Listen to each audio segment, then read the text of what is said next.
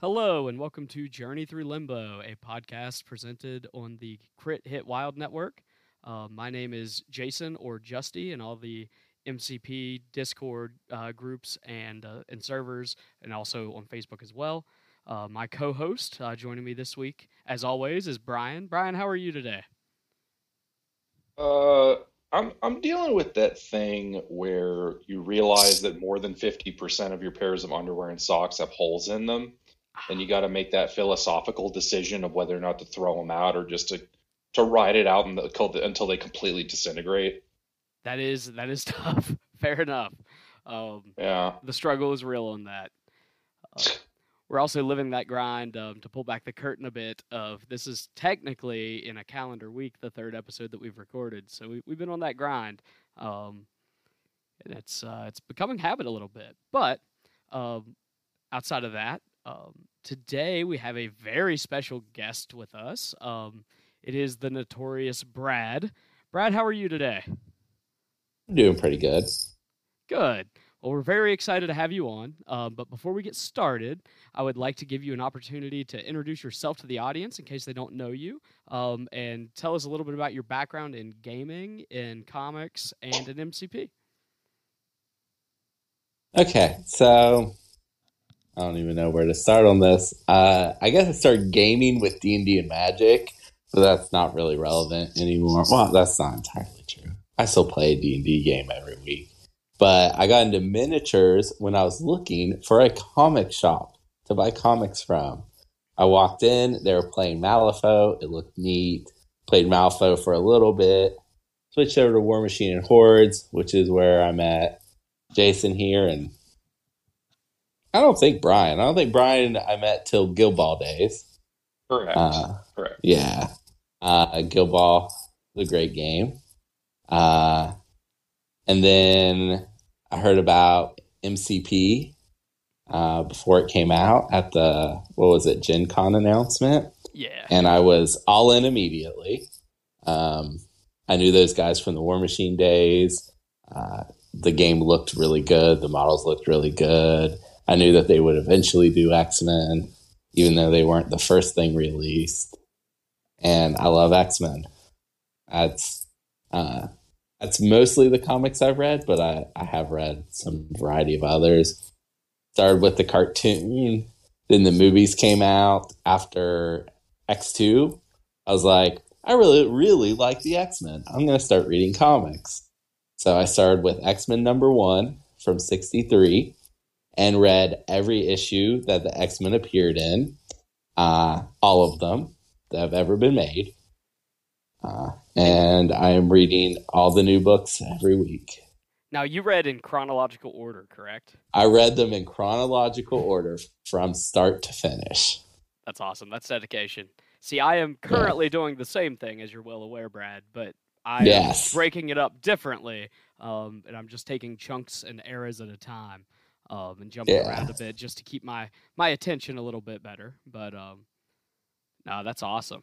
Um, you also um, I'm going to give you an opportunity to brag on yourself a bit. You also make a pretty, pretty sweet little website that most of us use. You want to talk about that a little bit? Well, the Crit Hit Wild website isn't quite done yet. oh, do you mean cerebromcp.com? I do. That was the one I was referring yeah. to. So, so um, I don't know how many people I've told this story to, but the uh, Assemble was made, and Assemble pretty good app. Yep. Uh, but I have an iPhone, and I couldn't get it to work on my iPhone, and I hated um, what's the Battle Scribe. Yep. I hate it. I hate it so much. So I was like, I'll just make my own. And I figured if I was making my own, probably other people would probably like to use it. And I learned a lot very fast about making web apps and now it's out there. Yeah, and it's uh, it's used by every single guest that's been on our show uses it. Uh, we use it for every every um, podcast. Brian and I both use it. Uh, yeah, it's it's a pretty good little tool. Um, but since we talked about Crit Hit Wild, I assume if people found us, they know about Crit Hit Wild. But do you want to talk about that a little bit too? Oh yeah, Jared roped me into doing some Crit Hit Wild stuff he's like, I want to make a YouTube channel. And then Brandon and I have mostly run the YouTube channel. That's how that goes, right? Um, yeah. Yeah. Oh, it was also Jared's idea for the Appalachian Cup back in the day. I, I remember and who, that. And who ended up running that? It was it was a lot of you and a little bit of me. So yeah, um, yeah, us. That's, that, that's exactly how that went down. Um, and I think, correct me if I'm wrong, but it was a push from Jared to get us to start doing monthly tournaments too, um, for MCP. Um, well, I kinda. I mean, we've wanted kinda. to do it. Don't get me wrong. Yeah, we wanted to do it. Yeah. But, um, COVID kind of got in the way of doing that earlier yeah. than we ended up doing it, but I was just jumping on the blame Jared bandwagon. So, um, yeah. Now we have so you talk about crit hit wild. We've had Jared on the podcast. Now we've had you.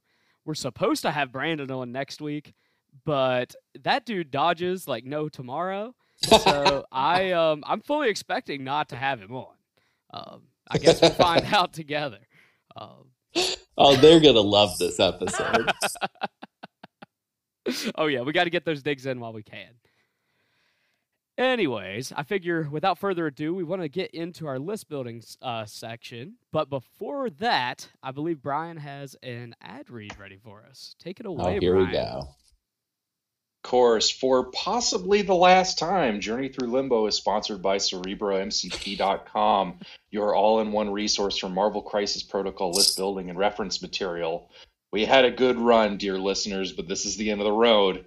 The meme can only go so far. Oh well, at least we didn't get paid. Once again, that's C E R E B R O M C P dot com. Thank you, Brian. That was, that was nicer than most of them. thank you, Brian. Thank you, Cerebro MCP, for your sponsorship. And thank you, Brad, for not giving us a dime. You're welcome. Um, anyway, I was gonna, I was gonna send you a penny, but then I realized that um, I'm I'm hosting you, so that is, is payment all, enough, is, right? Does it still count as a sponsorship if we have to pay Brad? You do not have to pay me. Don't lie to the listeners. oh, I'm just asking questions. Dang. Okay, so on that note, how about we start building this list? Brad, why don't you tell the listeners? I think they probably have a pretty good idea of what you brought today, but go ahead and tell the listeners what affiliation you chose. I brought Criminal Syndicate. I'm just kidding, X Men, of course. All right, so X Men it is. So within X Men, I assume that you chose the correct leader when building your roster and chose Cyclops. Cyclops. Yes, yes. No, I I took Storm, of course. Okay. Storm's great. So Storm. Storm's great in the comics. Storm's great in this game. All right, yeah, she is. Uh, talk to us a little bit about Storm. What makes you like Storm? Um, well, her leadership is a leadership, so that's a big plus. Uh-huh. Um, cover, I think cover is real good. Uh, the place when I remember it is also excellent. Back when I played Corvus Glaive and Proxima Midnight in my list, I never forgot it, but I'm not as good of a player, I guess. Uh, she she's great at sitting on the back point. It's hard to kill her. She has stealth that's not called stealth, so it's just better. Uh, flight is has been uh, clutch at times, and her throw. I use her throw all the time. That's probably how she does most of the damage when I use her, is from that throw. Yeah, I've noticed that um, when I play her, the big goal is to get um, enough power on her to use that throw. Typically, uh-huh. when, when, I play her, I don't use it as much for damage as I do for reposition stuff. Um, uh, yeah, it's good for that too. Right. But she has held flanks on her own, though, against two models by uh, making attacks and and throwing them. The other day, she got a little unlucky on the defense, so she didn't last as long as I'd hoped. But she was holding her own against Mysterio and Carnage. Oh, nice! Because she could just throw Carnage into Mysterio and then attack Carnage. now, Brian, do you do you have anything to say about Storm? Storm's pretty cool. There, there's not really, uh, yeah. This is this is gonna be tough for me. This is gonna be a tough episode for me because, uh, I'm not anywhere near as big of an X fan. So I'm just gonna kind of look at these characters and go, yeah, that's pretty cool. All right, sounds good. Um, all right, so Brad, that that's your first choice. You brought Storm. What is your first affiliated character? Uh, well, the first one I've got listed on here is Rogue. Rogue. Uh, Rogue, one of the best four point models in the game. Absolutely. Yeah. Yeah, she's she's great. Her builder's real good. Uh, Southern Hospitality with that size four throw is amazing. Love throwing like I don't know juggernauts into magics or anything like that. Charge, I mean that's great. Um, she's got a size four terrain throw. That's good. I love mutant absorption. I use it all the time. I think that's a an ability. I'm gonna I'm gonna take a minute to read it out loud uh-huh. for our listeners because I think it's a very important um, point to bring out when to bring up when talking about Rogue. Um, so mutant absorption, it's an active uh, superpower that costs two. Um, choose an enemy character within two of this character. Roll five dice. The chosen character loses power equal to the numbers of crits, wilds, and hit results. If the chosen character would lose more power than it has, it suffers one damage for each power it could not lose. The chosen character does not gain power for damage suffered in this way. This superpower can only be used once per turn. So, I think that this is a very, it's, it's just a very good ability. Mostly, I mean, it's twofold, right? You can strip power, so it has a, a layer yes. of control, but it also has extra damage output. So if you if they've used like it makes somebody let's let's use Steve Rogers as an example. He has power on him. You attack him. It makes him think about using that vibranium shield or not, right? Because it's like, yeah. well, if I spend that power, then that is more potential damage that I could take here on another layer. So it's just another layer of control and aggression, both um, that she brings. Um, she's she's just very good.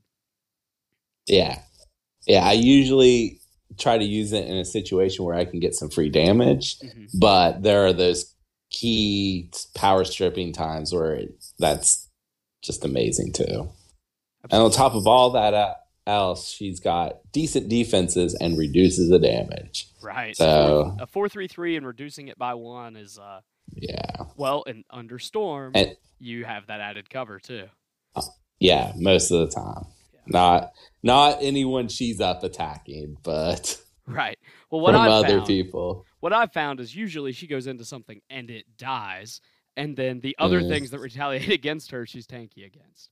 So. Yeah. She usually has a turn a game where she does work on about three different characters, and it feels real good. And then the rest of the time, she's just a pain to deal with. That's, so. that's it.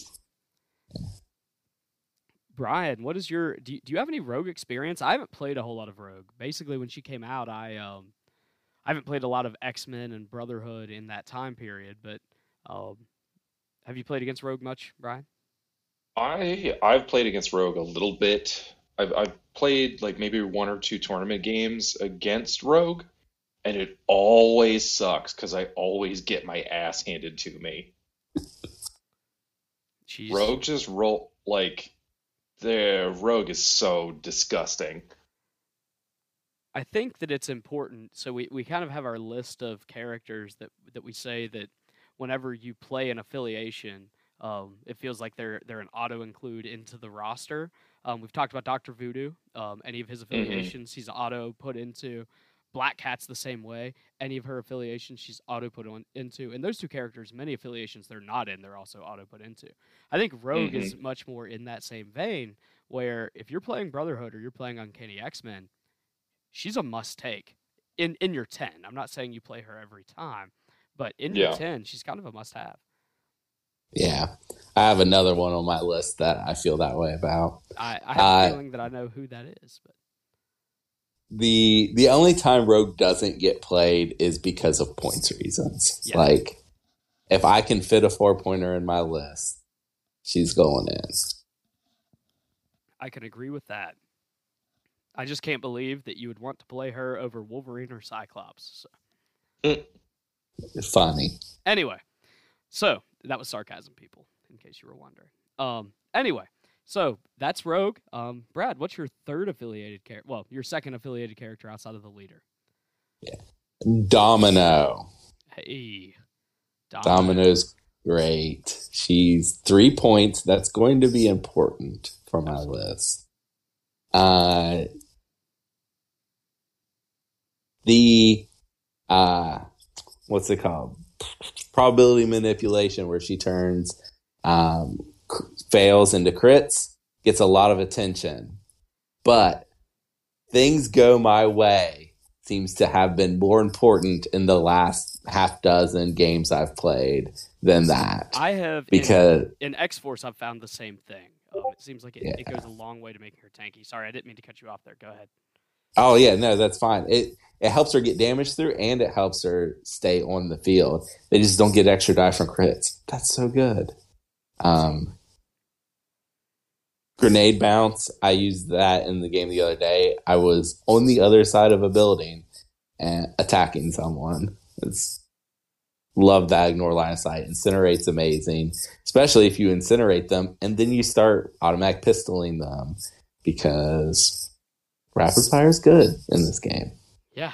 And, and then I never really use lucky shot, so yeah, it's pretty it's pretty situational. Um, I think yeah. I've used it once maybe. Um, it feels I, I forget what it was, but I, I didn't want to put extra power on something, and uh, that was the that was kind of the situation that I went with. But um, yeah, it it on anyone else, that'd be a pretty good attack. It's yeah. just it seems like she's got better things to do. Absolutely, I I, I think it's, it's nice that it's a tool in her belt, but it's not. Um, yeah. It's also nice that it's only a three cost. Um, that way, it's a tool that when it comes up, it's at least relevant and you can probably pull off. But yeah, but I agree. Typically, a grenade bounce plus having the extra power for probability manipulation is probably better, or probability yes. manipulation plus what plus pistols or whatever. So yeah. Uh, if you roll a whole lot of failures, you will be using your power. Absolutely, that's yeah. exactly it. Um, that yeah. Well, she um, Domino is a character that's very near and dear to my heart. Um, she's she's one of my favorite X characters in general. Um, she commonly I, I list her in my top ten favorite mutants often. Um, and my top ten favorite mutants are typically my top ten favorite characters. Period. Um, anyway, but yeah, no, I, I really like playing Domino. I think she's great in the game. Brian, you have anything to say about Domino? Rules. I similarly, I have more experience playing her outside of X Men. Mm-hmm. Um, but Domino's one of those characters that like she doesn't need a specific leadership to like maximize her usefulness. She's just sort of like I think very much similar to the character. She can go in into most situations and just kind of work her way over through it. Just super cool. Yeah, she kind of holds her own. Um, I yeah. uh, in X Force, I liked using her and Cable together. Um, they can kind of hold down a flank while X twenty three Wolverine and Honey Badger did their thing on the other side. Um, so yeah, no, she's she's just a very good character. She also works well in the um, in some of the crises I like to play with this list. Okay, but that will be a discussion later. Okay, yeah, we'll we'll make sure to circle back around to that for sure. Um, so that's that's three characters. Who's our fourth character, Brad? Hey, you're gonna love this. Magik. Hey, we've gone. Uh, I, I think we've had what two episodes, two of our five so far, Brian, that that haven't had Magik. Um, Jared didn't have her, and Lexa didn't have her, right? Yeah, we've had more more inclusions of Magik than not. Yes, so we are sixty. Yeah. We are now a sixty-six percent magic success rate. So go ahead, Brad. Talk to us about Magik. I mean, what what have you guys not said already? She's good. I love her teleport. Um, the Sorcerer Supreme Limbo never seems to come up in my games, but uh, she's got a range four energy attack if you need it.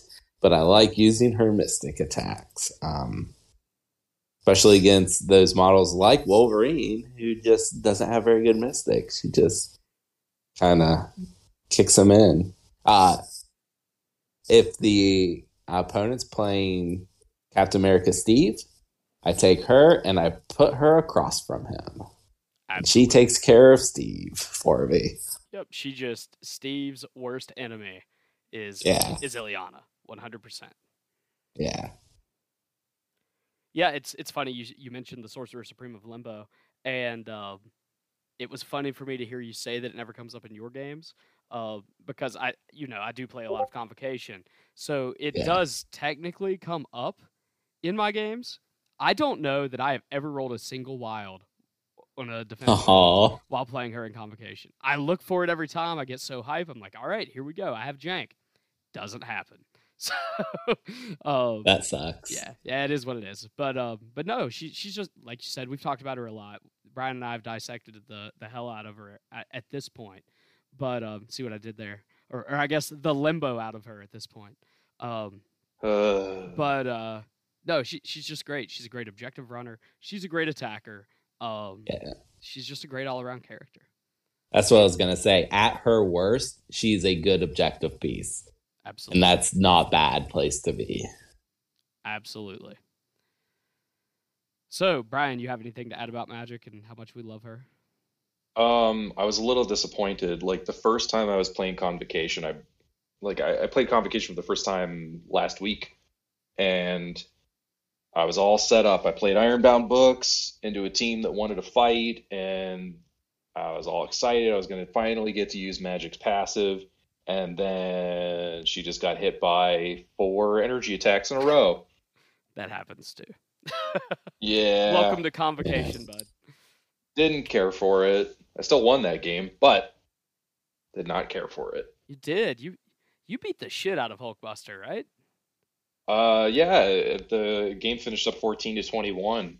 Felt pretty good, blackjack. Yes, sir. There it is. All right, so that's that's our fourth character, Magik. So, Brad, uh, let's get us to our halfway point. Who's your fifth character? Fifth character, you're also gonna like this. X twenty three. Hey, you're right. I love this. Um, as much work as Rogue puts in, I feel like X twenty three usually does more. Um, Pierce on both her attacks are amazing. The frenzy, uh, usually get to do that at least once a game. Um, the reroll's good. Healing factor is great. Like she's just a very solid piece, very mobile. I love doing claw rushes into frenzies. Um, moving halfway across the table and then attacking someone else. Yeah, that seems pretty good. Yeah. Um, yeah, she's she's a character that I've talked about a bit. Um, we talked about her on my list episode when we talked about X Force, and she's pretty central to my X Force game plan. And as listeners might remember, and as you all both know, she is my second favorite comic character next to Magik. Um, so I, when she came out, I was very, very excited, and I was also just very, very excited that she's really good. Um, there's uh, there's very little reason to not play her in a list. Um, but yeah, Brian, what do you, what do you think about X twenty three? gonna I'm gonna push up my glasses here. I'm gonna say actually you mean Wolverine. Yeah, I do uh, mean Wolverine. You're right. Yeah, I was very disappointed when she was able X twenty three. Um yeah. X twenty three rules. Uh I need more excuses to play her. Uh, because she rules. That's pretty much it. Yeah, that's absolutely it. She's she's awesome. Um, my favorite rule that she has, um, is probably. I mean, it's tough, but my favorite rule is probably the assassin training. Um, three three defense dice with a reroll is so against most things. Against Mystic, it's two with a reroll, but three with a reroll is deceptively really really tanky. Um, I mean, that's what the spider people are. That's that's exactly it. That's exactly it. Well, they get some of them get more rerolls than one, but um, yeah, but yeah, no, it's it's it's really good. And then you add healing factor on top of that, and it, it takes a lot to take her down. I guess technically that's what Gwen gets. Right, that's what Gwen gets, and that's what uh that's what Venom gets, right? So. Um, yeah, yeah. But uh, yeah, so X twenty three. Um, I also really like Big Sis. Um, I think that that's um, that's kind of what makes her roll a bit, right? Um, big, big sis and little sis can warp games. It did to me this past Wednesday. I after believe. after the game, my opponent was like, I had to really like choose what to do, and most of the time, I just chose not to attack them. Yeah, and that's that's awesome too, right? Yeah. Oh yeah, love to hear that. Which I mean, that kind of spoils what my next model is, right? It's Honey Badger. Right. I was I was trying to present you with that segue. So yes, go yes. And, go ahead and have Honey Badger. Um, I mean, her attacks are fine, but that's not why you're taking her. You're taking her for ankle biter, um, and too dangerous to ignore. Like those two abilities alone are worth taking her two points and her not being part of the scenario. Um, I have, I have gotten lucky with her though, and done things like in her two act, her two attacks, top to bottom, Doc Strange, just for no reason. And I tried taunting my opponent into attacking her the next turn, saying after he flipped, saying, "You know she's just going to do it to you again. You need to attack her." he did not take the bait. Well, then you just then you just you know took them out anyway. I did not, but I tried. Yeah. Uh, no, she is she is so so deceptively solid. Um, when I read her card, I was excited because the um, well, being a two threat in X Men and X Force is huge. Both of those affiliations yeah. desperately needed it. Um, Brad, you, you remember I played a lot of X Force early on, and mm-hmm. the um the the big like reason that I quit playing them was because list building had become very binary, right? It was a very right. like focused game plan. Without a two, it was pretty inflexible. There was a lot of there. There were several point totals that you had to basically play a point down um, because the lack of a two really really hurt them with a five threat leader. Anyway, um, all of this to say, it, it was very exciting just to see the two threat and being both X Men and X Force affiliated. But once you start adding in these other things, like the too dangerous to ignore, like the ankle biter, um, as you said, the um, the inability to interact with objective tokens has way less of an of an impact because she has so big of an impact on the game already. Um, right.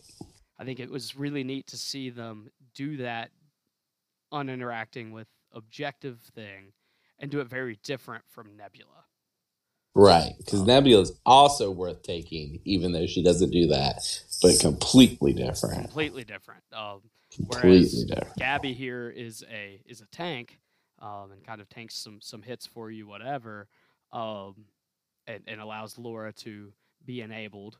Um, Nebula is much more the, the heat seeking missile type, right? So yeah, both both are big threats for completely opposite reasons, and it just goes to show how good the designers are um, within the, dis- the design space of this game. Um, Brian, what what do you think about about Gabby Gabby Kinney here? Oh, I'll, listen, I'm always all about the affiliated twos. You know this. Absolutely.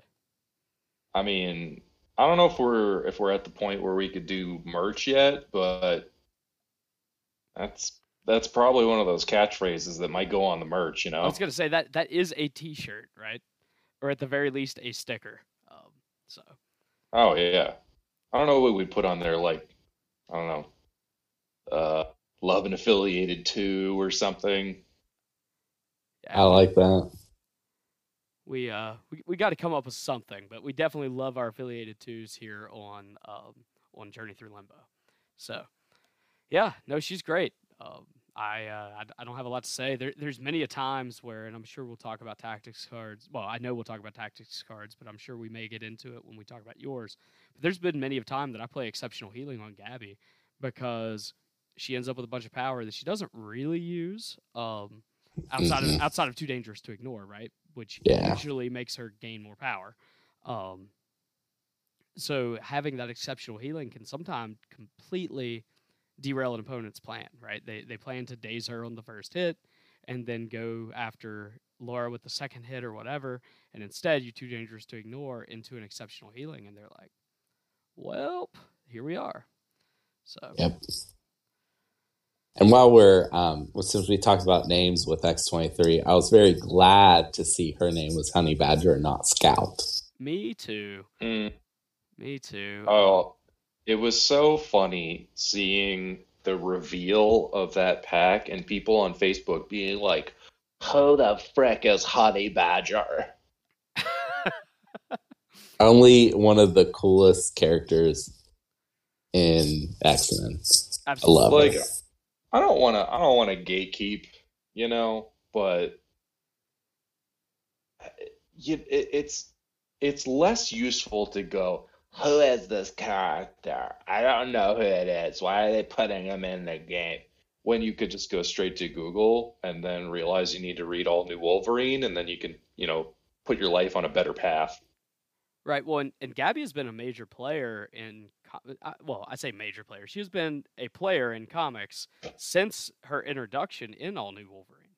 So since yeah. 2014 ish, she has been a a mainstay in in the X universe, right? So, um, yeah, I think that people that say that have only watched the cartoon and aren't really paying attention. But but that's enough of us complaining about Facebook. We do it once per episode, so I don't want to be too negative of a Nancy. She was even she was even on an X Men team, so the uncanny X Men thing makes sense. Right. She's not she's not been on X Force though. Yeah, that was weird. Um, I I like I, I keep wondering what they're doing with that X Force roster because they say that they're doing well. The rumor is that they are doing a Weapon X sub theme, but and that would make sense if they would have put Omega Red on the roster. Um, right, because they didn't do that. Yeah, when they didn't do that, I was I was kind of confused, but whatever. Um, affiliations are weird sometimes. But that gets us six characters, Brad. So who who's your next choice? The next choice, I went with a villain. Okay. Um, I mean, just a real piece of shit involved in guess. multiple multiple genocides. Can I guess? Yeah. Beast. Beast, yeah. he is an asshole. Yes, he is. He's a race trader. Um, yeah. Yeah. Let, let us um, talk about him. Which is probably news to those that don't read the comics. right. uh, Beast is very mobile. Um, he has uh, a cost two size two throw that I use all the time when I play him. Uh, his reroll just got fixed. So now it's way easier to use. Uh, gaining extra power from rolling a skull makes you not hate rolling that one skull too much. And like his attacks are decent. Like I want to I want to hate him and not play him. But he is a I I played him a lot in that Corvus Proxima list back in the day. And I've grown to see how how good he is, and I play him pretty frequently even now.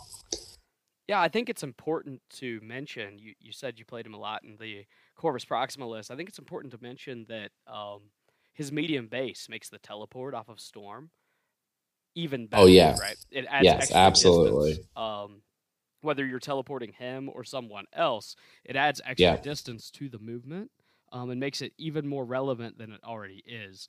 Um, so he's he's a character that, as much as we, we talk about disliking him, and, and we do, um, he is a um, and, and, I mean as a comic character, just like him in MCP, yeah. he is a very um, very good piece. I, I've even before the reroll fix, I found myself using him most of the time that I played X Men. Um, now with the reroll fix, it's like there's not not a whole lot of reason to not play him. Um, you can you can start with a very tanky roster of Storm, Domino, and him, and uh, and go from there potentially. Um, he's just he's very very good, very very flexible. Um, yeah, yeah. He he has a lot of displacement and movement shenanigans. Movement shenanigans for himself, displacement shenanigans for the opponent with his throw. Um, yeah, I, I played him a lot with my Wakanda when he first came out. I was playing Wakanda back then.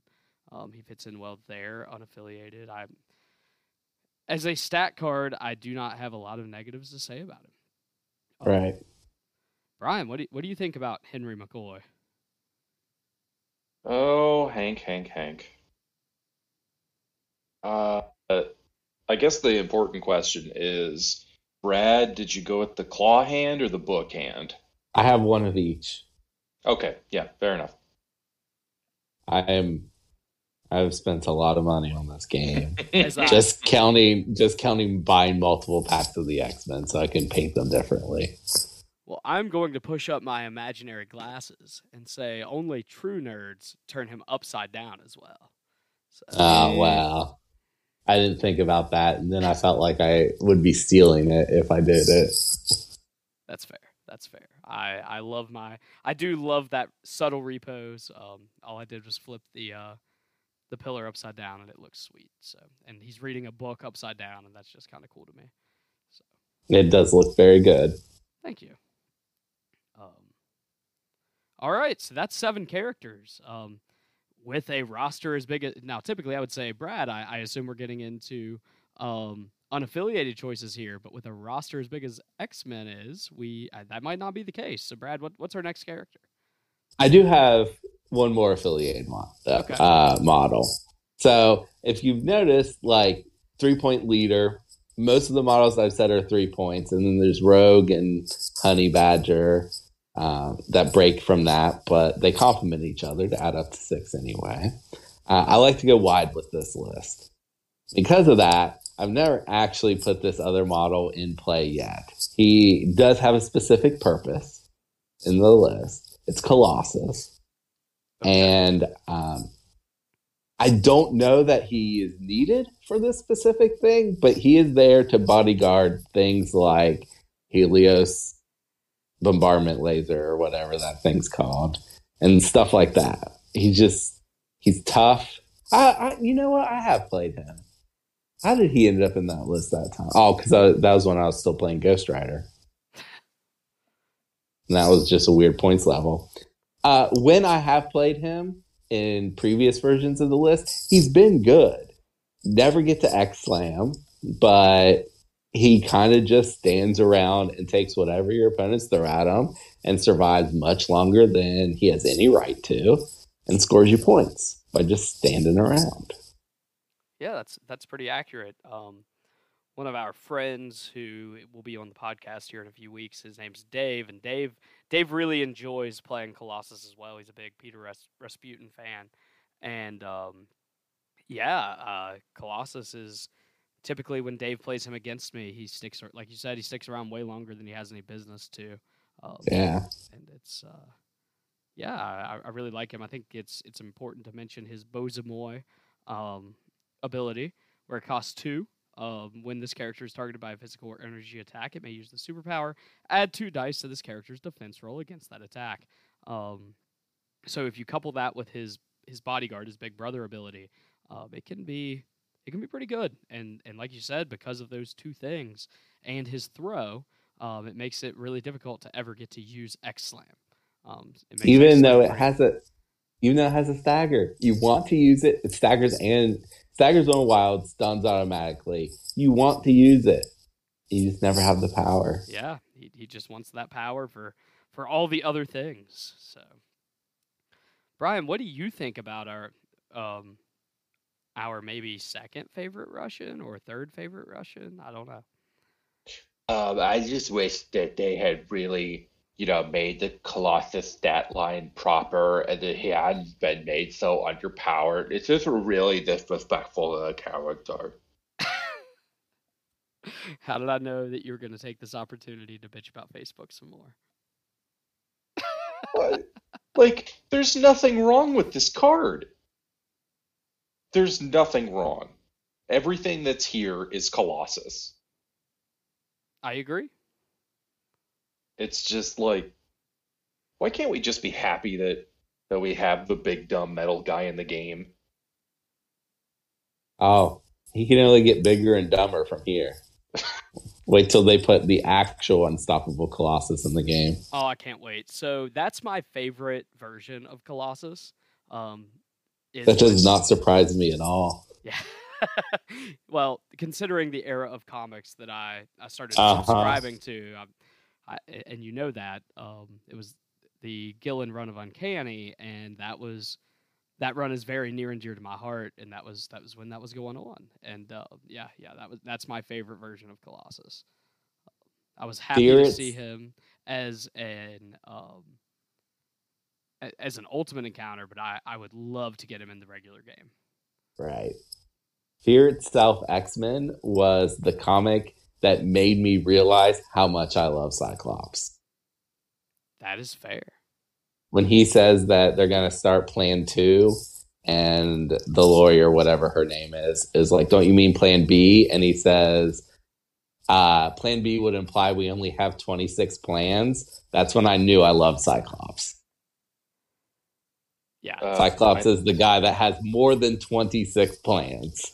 That is that is him. I, that is, that's exactly it. Master tactician.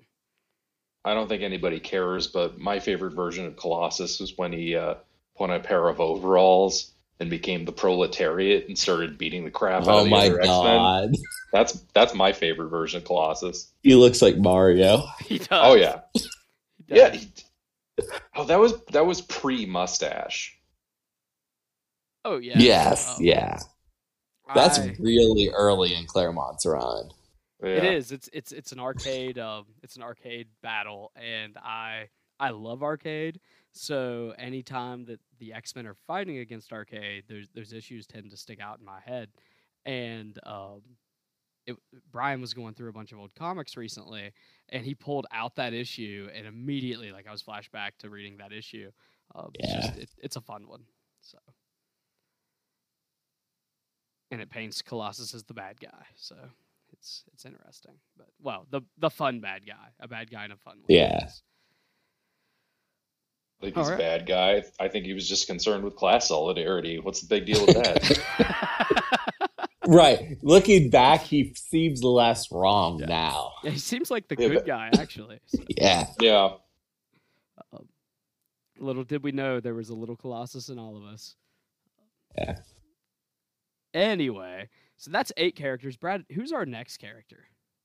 Next character is another three pointer, and I've been and out of out of affiliation, and this this model is there, so I don't just auto lose some crises, and it's Black Cat.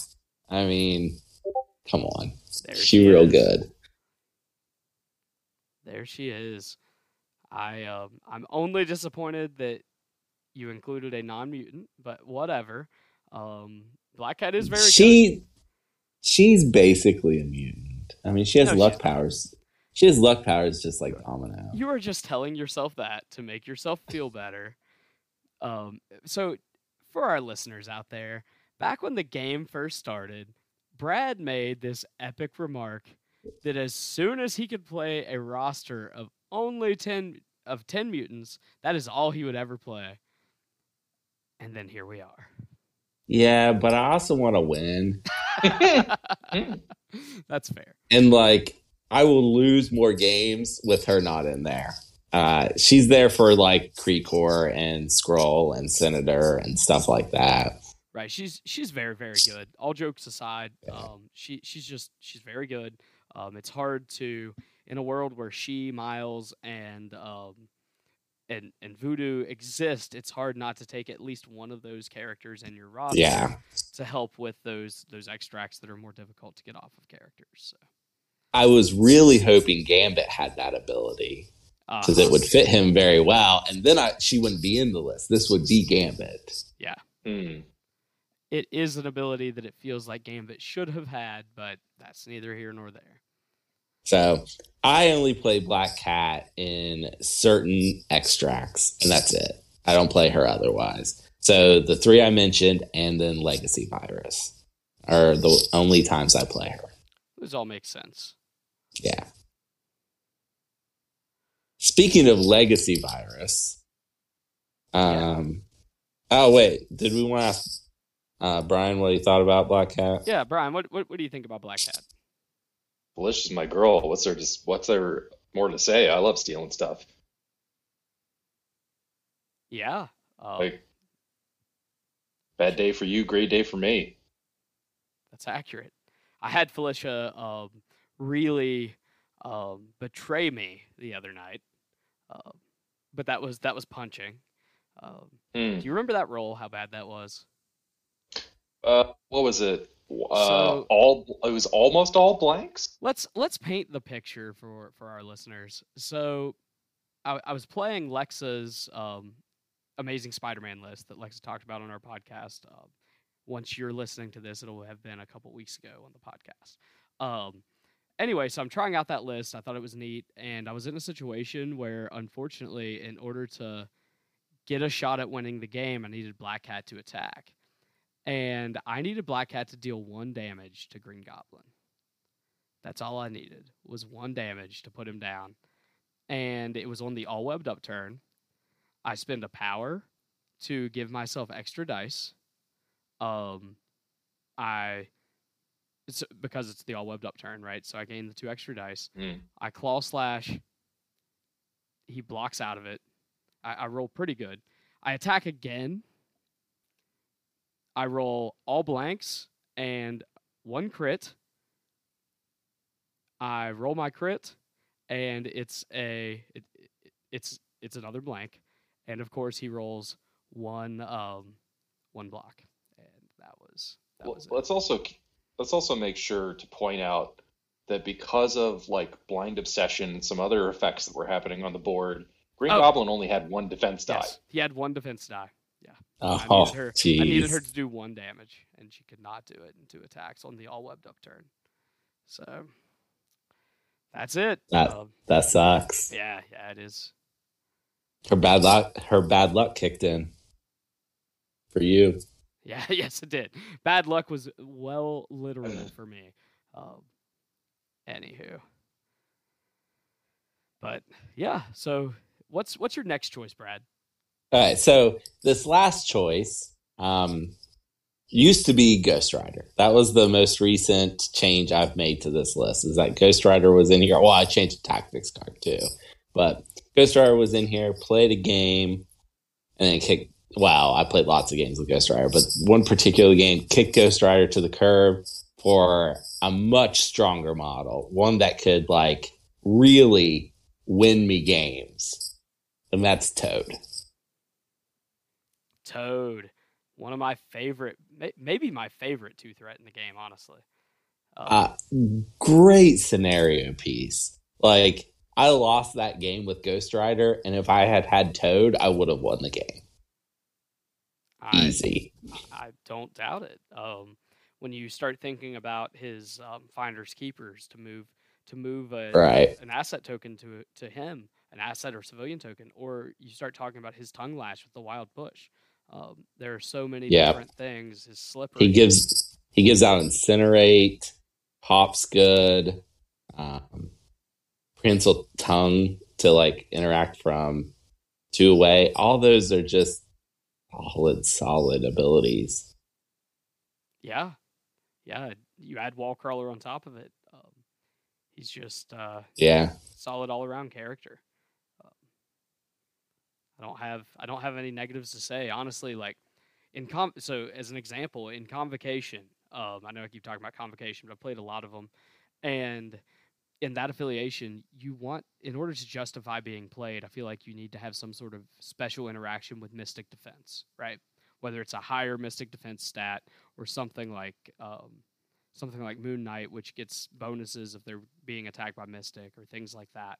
Um, Toad doesn't interact any differently with Mystic than he does physical or energy. He just gets three dice across the board, and I windmill slam dunk Toad into my um, into my convocation list, uh, just because he's a solid all around character, and he's a mutant. and he's a yeah, he's, and he's a mutant. So exactly.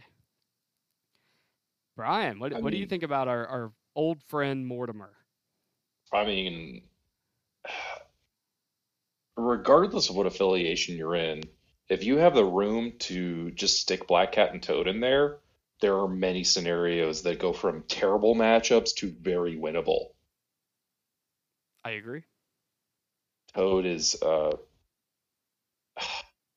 I mean, let's be let's be accurate. Toad's a slippery little asshole who just bounces around and acts like a prick. But that's what you bring him for. Yeah, that's exactly it. Well, that's uh yeah, so that's a list. That's that's 10 characters. Um 8 affiliated, 2 unaffiliated. So let's let's move on to tactics cards. Brad, what what is your first tactics card that you reach for when when playing this roster? Uh, well, maybe not the first one I reach for, although I played in I don't know more than ninety percent of the games. Uh, first class. First class. And I and I pretty much always play it first turn. No, that's a... Say, saving the power early in the game so that I can use it the next turn has really been good. And I love when there's an extract and a flip because my opponent can do one of those things and all my characters can do both. Yeah, that's super relevant. Um, there's also, and, and, if your opponent can do both, it's usually like one character that can, right? Yes. Um, yeah. Usually like a Hulk or like a Doctor Strange or something like that. Um, or any Asgardian. Right. Well, those are, nobody plays those guys. Um, anyway, the, um, I kid. Um, but the um, yeah, no, it, it, it's a very very good card. It allows it enables plays like Magik to get to limbo step on turn one while also grabbing an objective. Um, and that's just one example. There there are plenty of plays. Yeah. It, it allows Beast to hold onto a reroll. It allows um, it allows X twenty three to be that much closer to her frenzy power, right? Um, so yeah, yeah. Lots of reasons that card is very good. It is. It is. Brian, what do you think of first class? Good card. Yeah, good cards are good, right? Good cards are good. All right, Brad. So, what's your second tactics card? Well, that's my only affiliated Uncanny X Men card that I've taken. Um, I've played the other two Children of the Atom, and what's the one that moves them? Um, to me, my oh, the to me, yeah. my X Men. That yeah, that makes sense. That that's, that's what it's called. Both those very solid cards.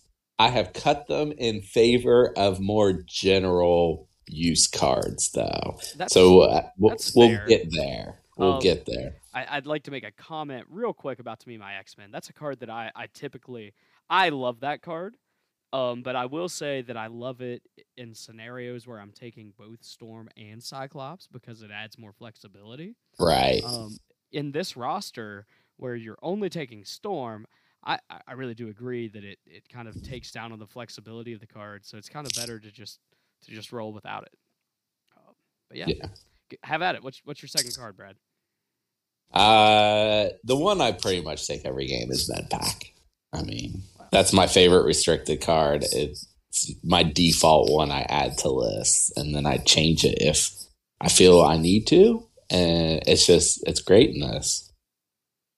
Yeah, it's uh, it turns out MedPack is good. I don't I don't have anything bad to say about it. I um, I will say that it seems to be even better in lists that include healing factor characters, and you have a couple of those, but and yeah. also damage oh. reduction characters. So.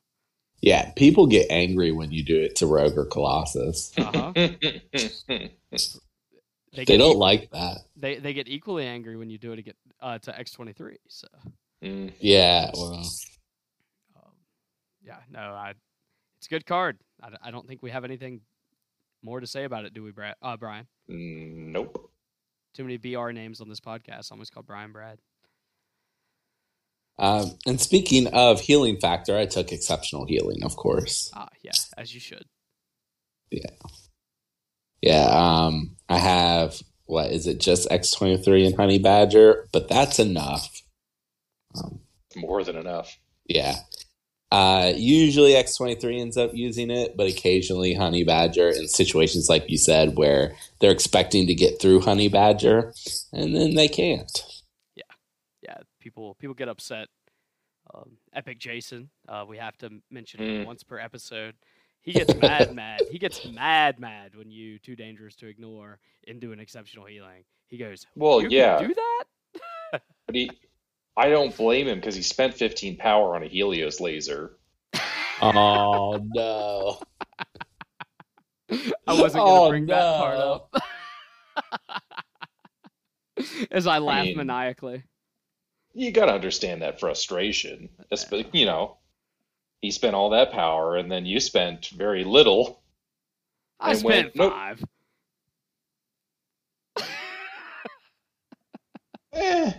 Totally worth oh, it though.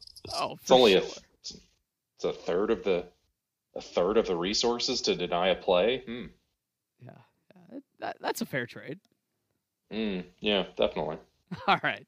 So exceptional healing is really good. It's really good, like we said, on both X23 and Honey Badger, uh, as far as this list goes. Um, yeah, poor Epic Jason. R.I.P. his Iron Man. So long live Honey Badger. So um, yeah.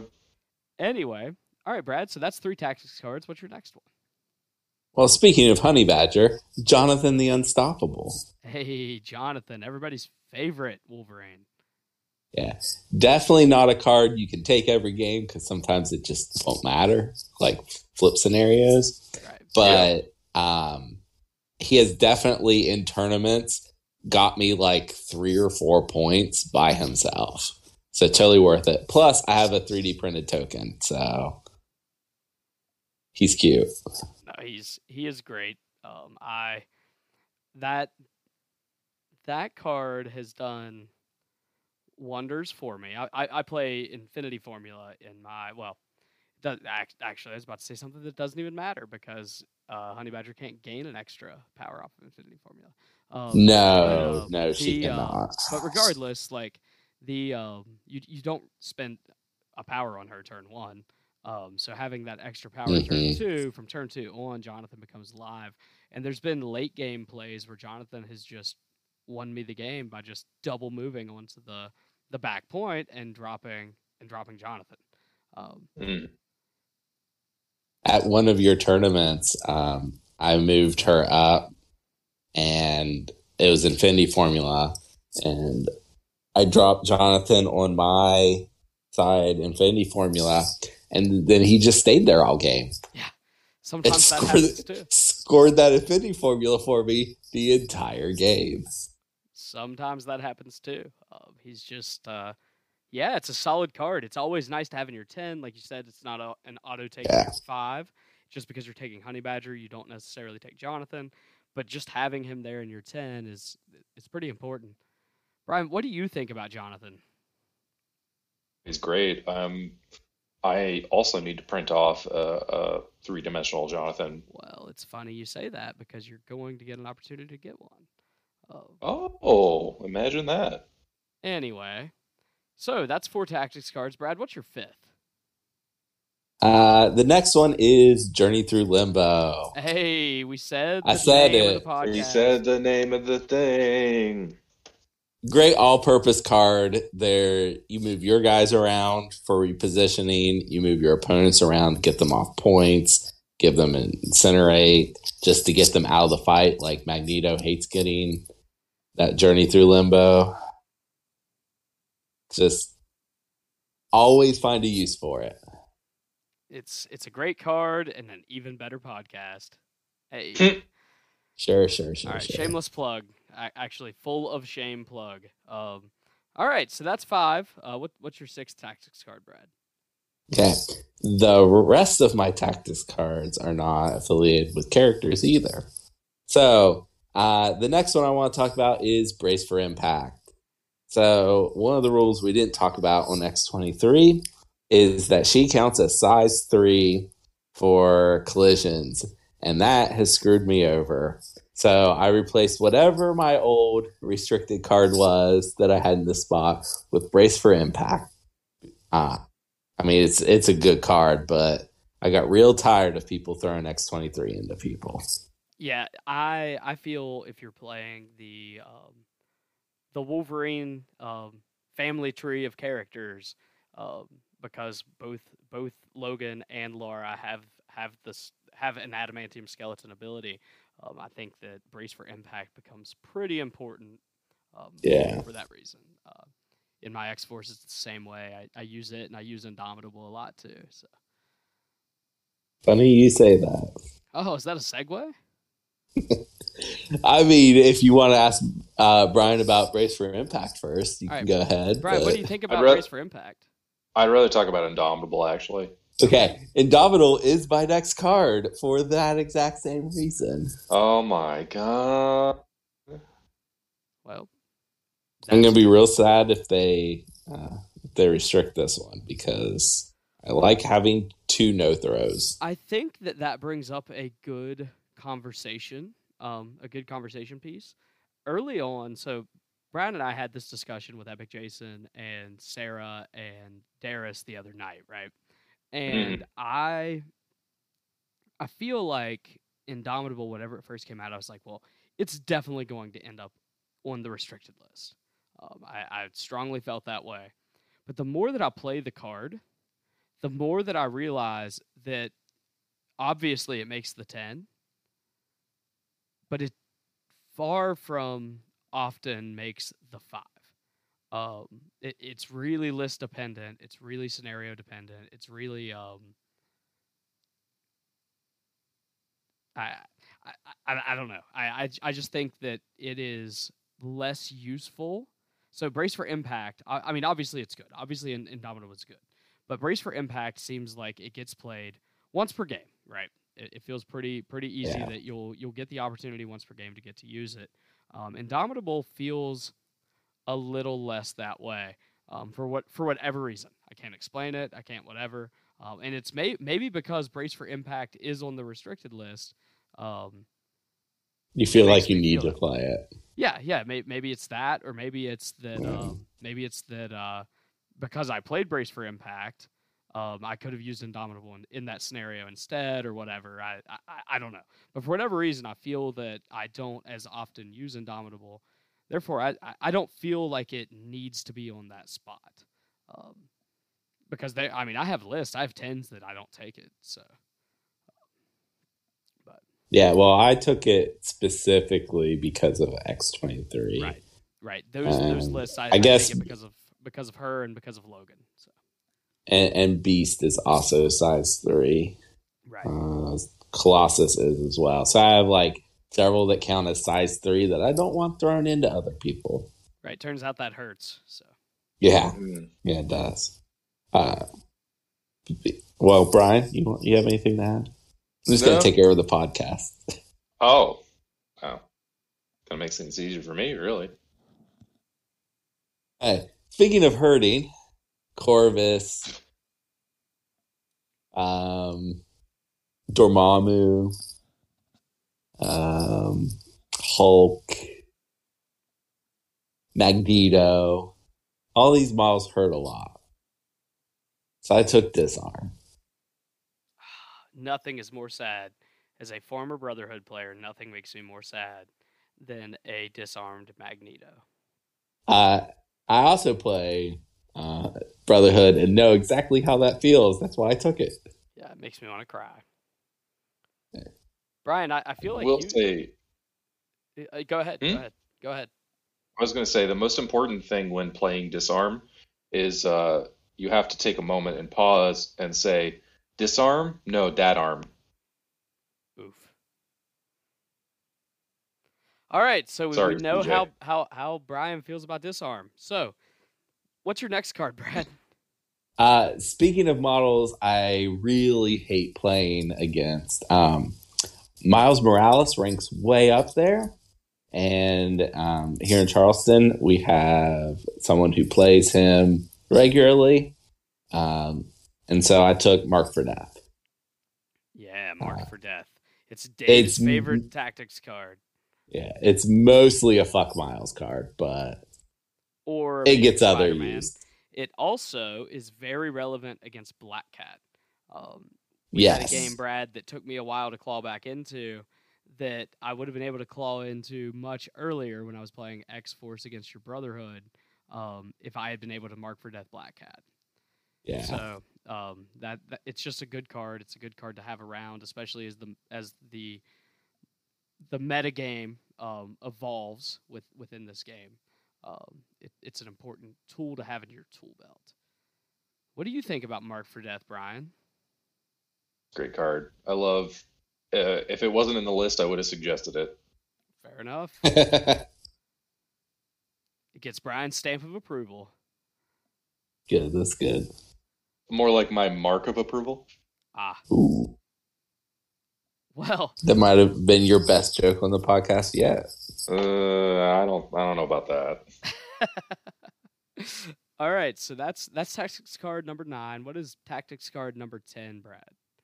Um, this is a card that um, I didn't play for a long time because I'm bad at reading, and it's mission objective. Um, mm-hmm. Definitely did not understand how this card works, and now I'm a big fan. I do remember back at the beginning of the game, um, I included this in all of my eights at the time because we were allowed eight tactics yeah. cards. And I do specifically mm. remember you telling me I don't know why you'd play that card. But well, I thought you had to play the active part to have it available to then do the reactive part. Not that those were two different options. So that is that is relevant.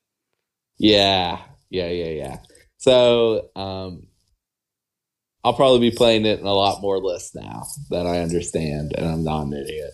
Well, in a list that uses both Black Cat and Toad, it becomes super relevant. Um, yep, yep. Yeah, no, it's just it's a good card.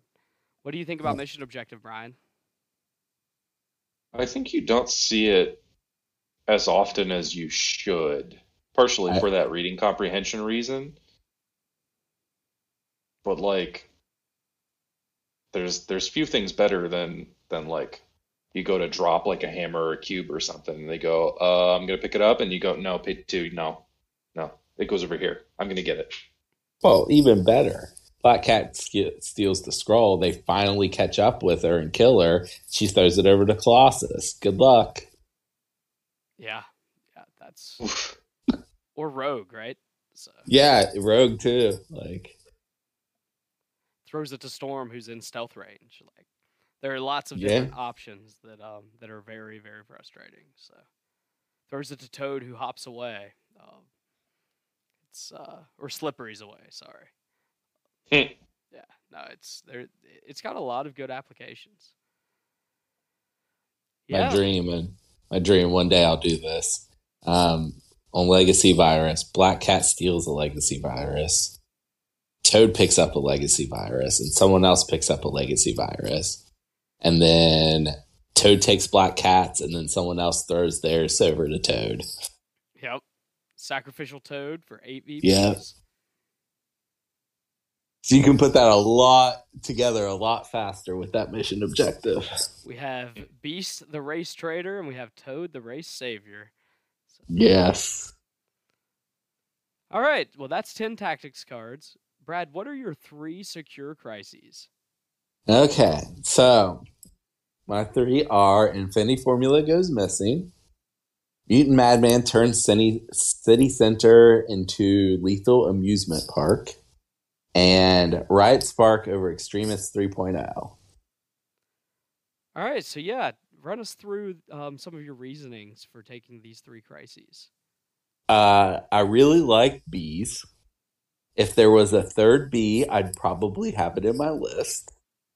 Uh, you had to break up into two fights, and the really fighty teams don't like that. And then the um, scenario based teams, they don't mind, but then I just try to outfight them. So it lets me play into the opposite end of whatever the strength is of the team. If they're a scenario team, I fight them on two flanks. Uh, if they're a fighty team, I try to do scenario. So I like that shape for that reason. Okay, yeah, that makes sense, and and honestly, the D does that a little bit too, right? The, the yes, it does. It's not as good at that because we're it's even more spread out, but it's a good fill in. Yeah, it's it's less effective as the as the B, but it's it's definitely there. Um, so the shape you mentioned the shapes as being very important to you. Um, do the point totals matter to you at all? Some sometimes people choose scenarios over threat levels. Did you have any consideration under that, or was it just the uh, shapes uh, and then that didn't matter? I am well. Uh, you notice that there are lots of different D's, and I picked one that was seventeen. Right. Um, I found that in in the Proxima Corvus days, I really liked playing that 17, 18 range a lot and it's really easy to do that because there are a lot of scenarios in that. So I'm definitely not upset that there's 17s and 18s, but that was not the first thought I had. Okay, fair enough. Well, go ahead and let us know what your three extracts are, Brad. So I have Struggle for the Cubes continues. Fear grips were the Fear grips world as worthy terrorize. What's the rest of that thing? Cities and Spider Infected invade Manhattan. All right, so uh, we have two Fs and a D. Yeah. So one of the goals of the list is to go very wide. So one of the big things I wanted was lots of um, different uh, extracts to pick up, so that uh, I can take advantage of going wide a little bit more than hopefully my opponent. Um, Spider Infected especially does that because you can only have one. Uh, everyone loves hammers. Cubes, I'm not super sold on. Uh, but I do like the extra power. Okay. Fair enough. Well, Okay, so again, you have 17s and 18s. We talked about that with the secures. So yeah, yeah, it just synergizes with the list pretty well. Um, well, that brings us to the our second um, commercial break here. I also need to step away from my computer for a second, so it's a good opportunity to pass the torch to Brian and allow him to take over and give us one of those sweet, sweet ad reads. Take it away, Brian course. Uh, this week's co- uh, comic recommendation segment is sponsored by Baxter's Fine Fabrics. Need something with a little extra stretch, or something that's non flammable, or maybe semi transparent? Come on down to Baxter's Fine Fabrics, located at the corner of 42nd and Madison in picturesque New York City. But we are closed on Wednesdays for Mole Man cleanup.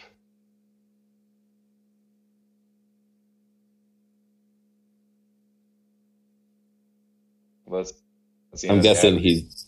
Yeah, I, I don't think he's back yet. Okay, well, I guess we'll have to. Do you, have any? How do you do banter? Is that? I, I, don't know. Did you want to say anything about my crises picks? Since um, he didn't um, bother to ask you. no, no, the crisis. I think the the um. I man, I hate looking at reds because there are just not enough of them. Yeah, I think that's a real problem. I hope we get more soon. We need like uh literally in the coming in like the next wave, we need like three boxes in a row to include a new red. Yeah. I agree. And especially since they banned one of them. Now, yeah, complete, completely understand why they banned it, but that took the choice down even more. I mean, the the ban took it from two digits to one, yeah. Which is rough. And honestly, like we're still not in a great place blues either. I think there could definitely like for example, there's no AMAP blue. AMAP's so weird. I don't Nah. I like it. I really like it, the AMAP personally. I just don't know what they do with it. I, like just in general. I also was of the opinion that I never thought that we would get an F map blue, and then we did. Um, so I, I think that there has to be some sort of design space for it, right? They they had to have at least some sort of thought, or they wouldn't have just yeah. made the A map um, with one scenario in mind. So, I would hope. Yeah, I would hope so as well. I think they did a good job with the F map secure too. I, I agree. I agree. Um, except that it's so good for Criminal Syndicate, who's a terrible. Well, yeah. But, um, that's a Criminal Syndicate problem, not a. Uh, right. Yeah. Anyway, so uh, Brian, did you uh, did you get into your your feedback there? No. I actually, I, I actually got a little confused. Uh, I don't do well with awkward silences. You know, the lack of structure.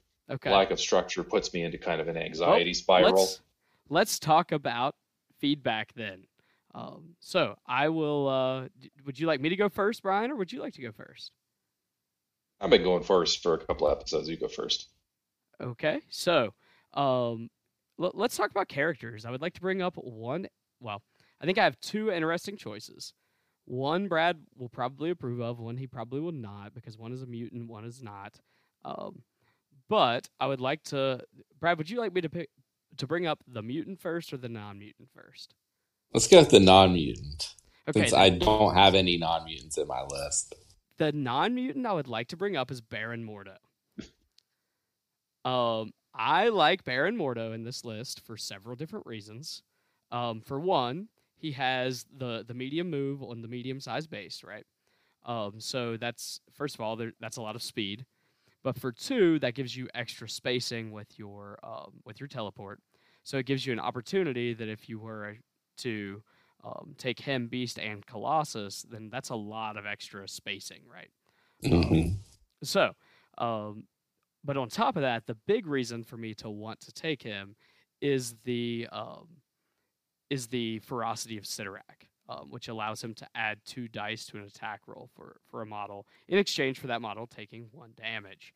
Um, that's really really good on a flank with Laura and Gabby. Um, it makes yeah. Gabby's attacks well. We, we know how good it makes Laura's attacks. Um, but it also makes Gabby's attacks very, very good. And on a B map, I'd have to measure it out, but I'm fairly certain with his medium base, he can stand at the front of the Infinity Formula, um, while Laura and Gabby are are attacking the front, or well, the closest side to you of the. Um, you get more room than yes, that. Yeah. Because Domino can attack from front to front and she's on a small base. Okay, well then there you go. Range three. So you have plenty of space to be able to attack and also yeah. add extra dice, right? So, um, yeah. I think in a I think in a world I don't have to play back Black Cat. Um, I can see putting him in her spot. Yeah, I I can see that as well. Um, yeah, so that that's just a, a thought. Um, and then the mutant that I would like to bring up is actually Cable. Um, and I'm sure that you have played Cable in the roster before. Um, mm-hmm. The I found that adding the well again he's another medium base so it gives you more flexibility. Cable's a little weirder because he likes to play towards the back so he really only gives you the flexibility on turn one for that extra movement. Um, but he can set back on at the edge of a point and harass things to enable Laura and Gabby. But he also adds more defense dice um, for them, for Storm, for whoever he's he's on a flank with. Um, and adding more defense dice in a world where you have cover, where you get rerolls with Laura, things like that, it uh, it really starts to layer itself. So,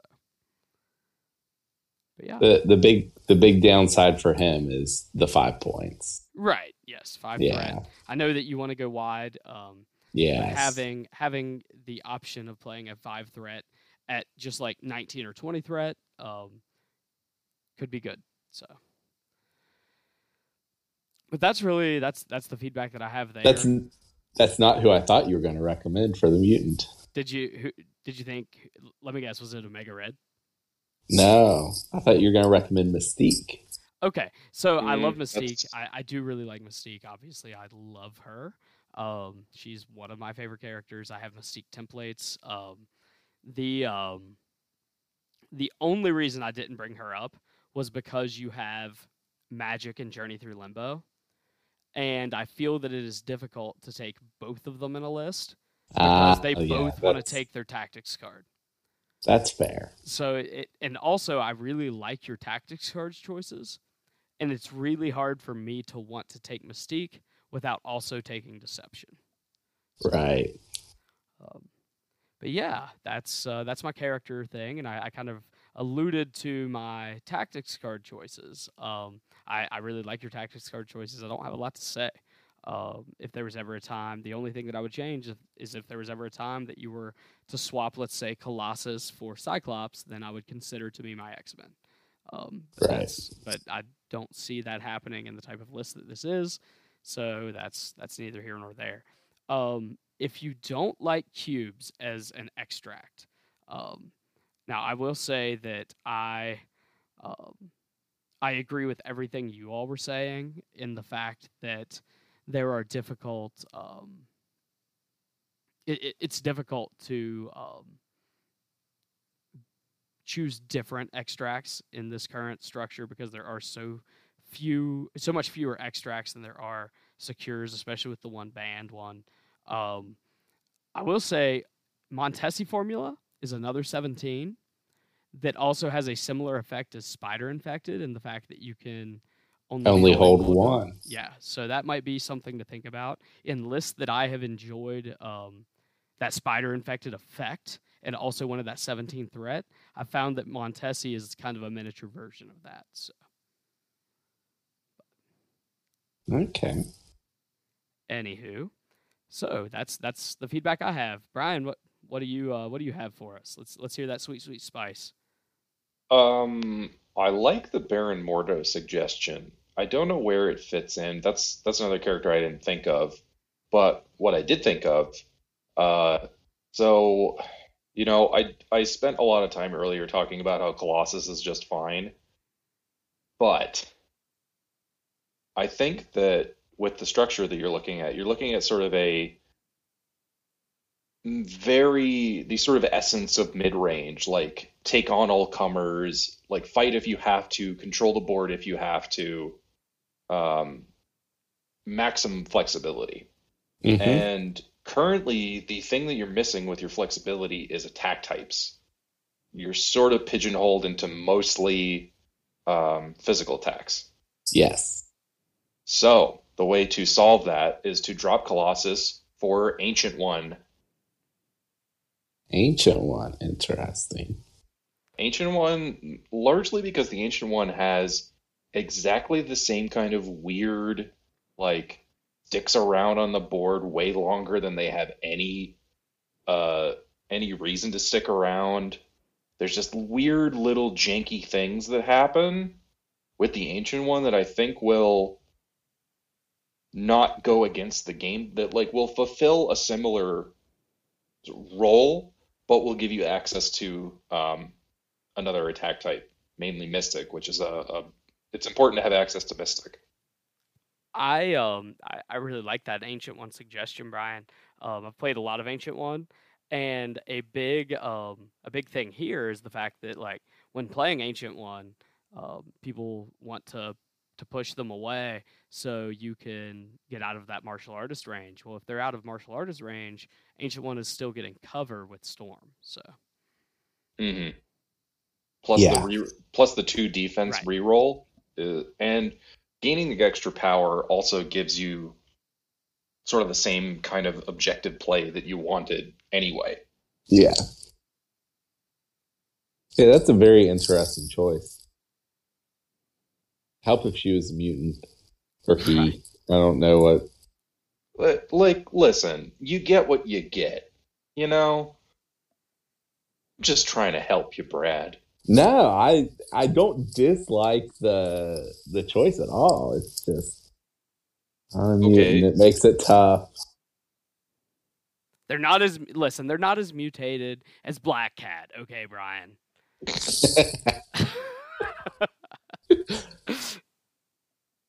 All right, Brian. What's what's your next one? Oh no, that was the only thing. That, that's all you had. Oh, nice. Yeah, uh, the tactics I think are fine. Um, I think the crises cards are are fine. I'm not sure. Uh, we've already discussed that it's kind of awkward picking reds. Like I like the Montesi formula suggestion as well, um, but I also think I think they're fine. Uh, I think a lot of it is it comes down to picking your roster and cards going into it, like when you're actually like setting up for deployment, that's going to be the more those are that's more likely to be your make or break scenario rather than building the list with this methodology going into it. Uh, so I got a question. Uh, one thing that I have considered for struggle for a Q continued spot is uh, Legacy virus. I've mentioned it several times on this that I have a plan for it. You think that's a good enough reason to include it?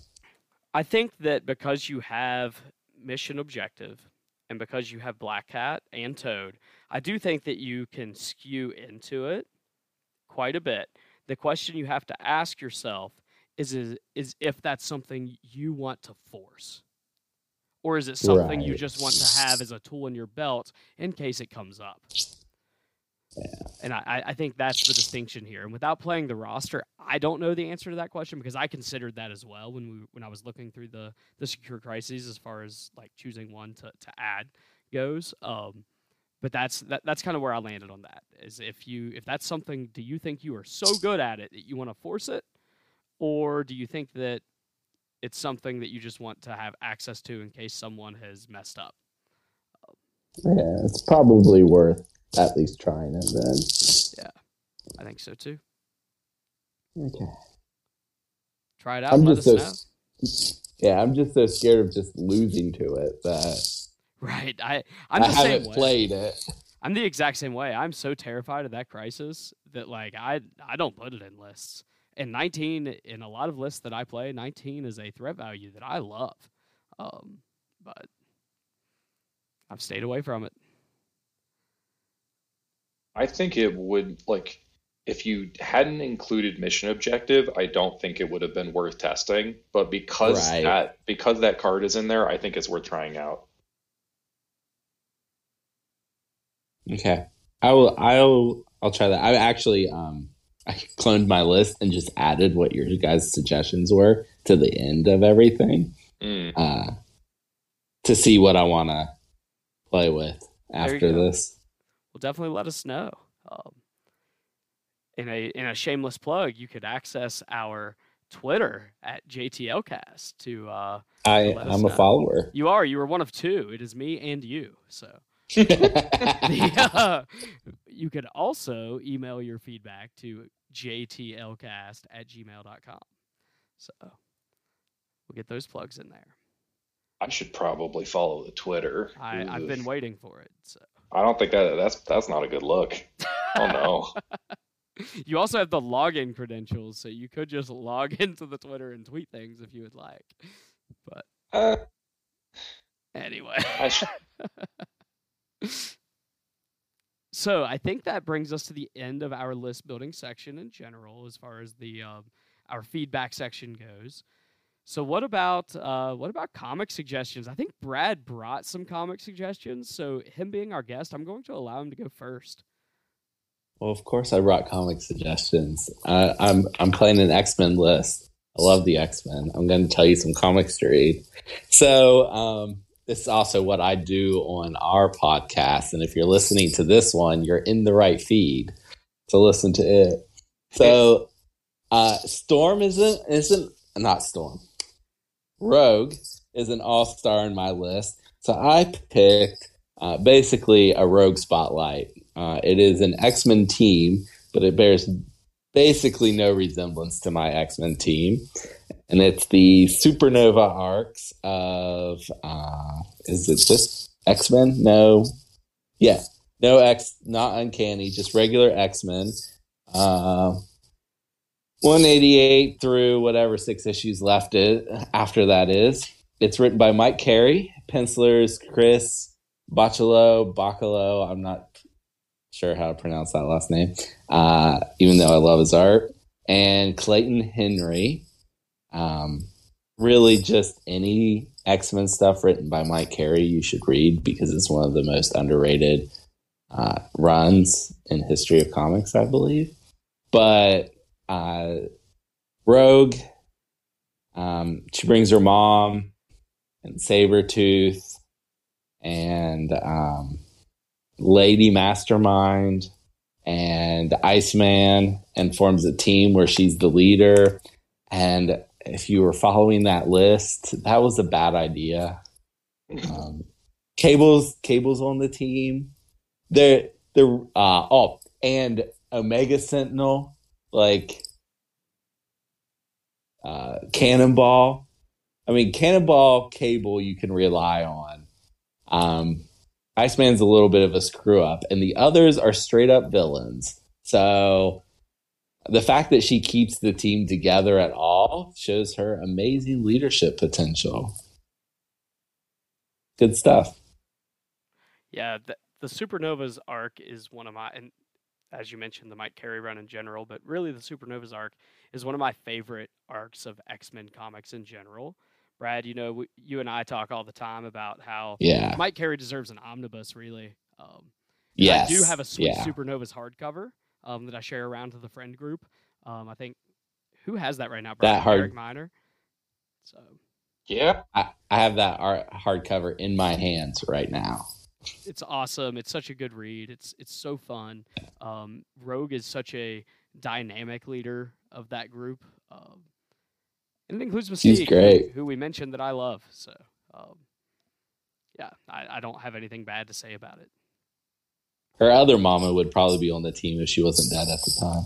Right, right. Well, thank God she's back. But speaking of her coming back, um, I think Brian has a comic from that era. Brian, what, what, what comic did you choose as a recommendation? Uh, well, Jason, you got me. You finally convinced me to read uh, House of X Powers of 10. Let's go. Which I enjoyed immensely.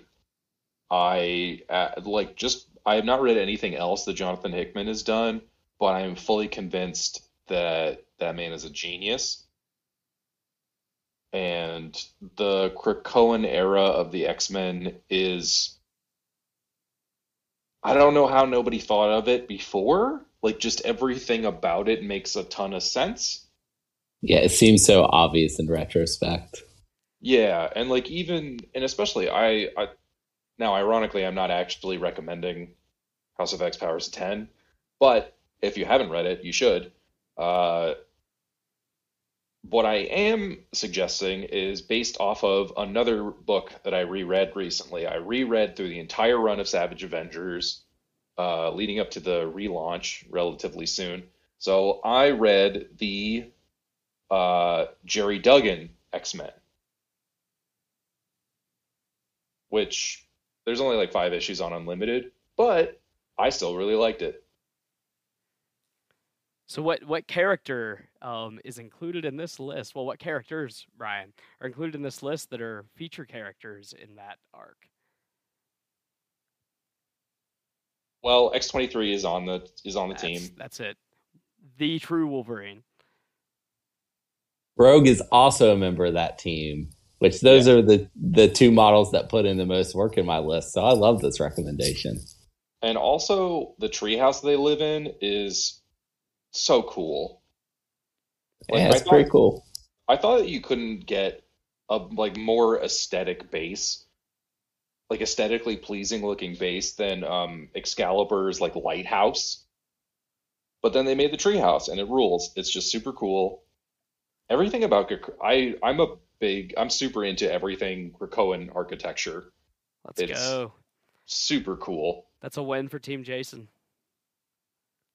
Yeah, well, a broken clock and all that. get more twice people, a day. Get get people reading more Hoxpox, whatever it takes. So this new era is amazing. Oh, it really is. Um, especially this next sub era of this era, the Destiny of X stuff um, has been really pleasing so far. So. I'm excited to see what more it brings. Um, being a Destiny fan like I am, um, I think that this era is going to be a lot of fun.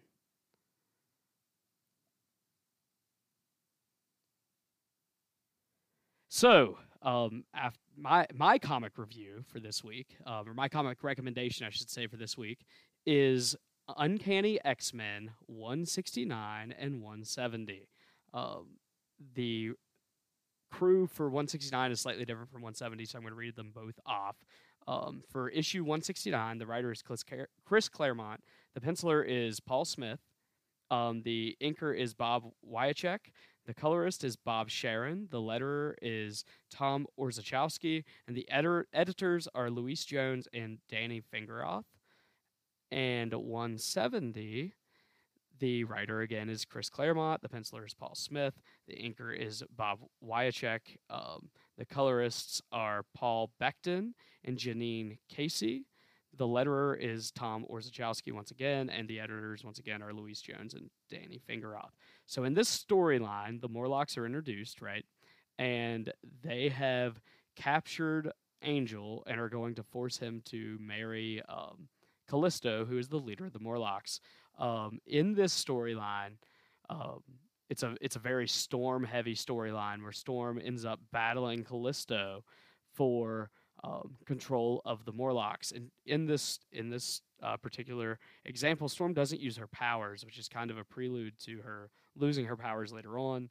Uh, it's a great um, it's a great story. Um, I'm a big Storm fan, um, and it it really features some of the most ferocity um, based leadership qualities of Storm.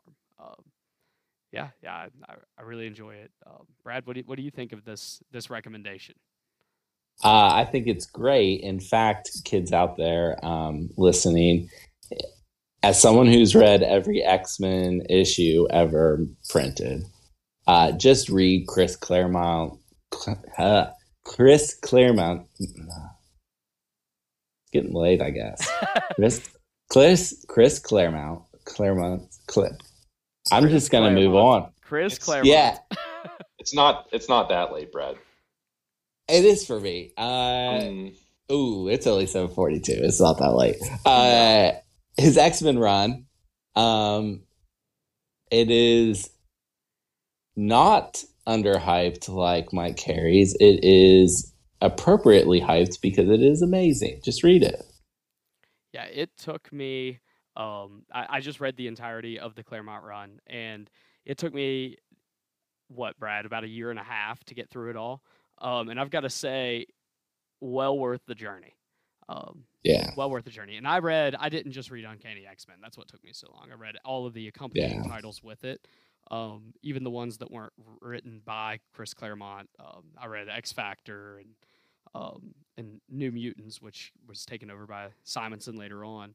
Um, I, I, read all of those other things uh, along with it, so it took a little bit of time. But I highly recommend it. Um, the entire run is great. But if you're just looking for a Storm story, um, something that yeah. gets you pretty hype about her, and includes some of these other characters we talked about, um, 169 and 170 are are great. It also 170. You know, we we've talked a lot about Rogue in this in this episode. We talked about the character.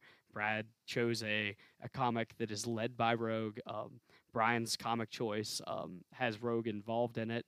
Um, she's on the team.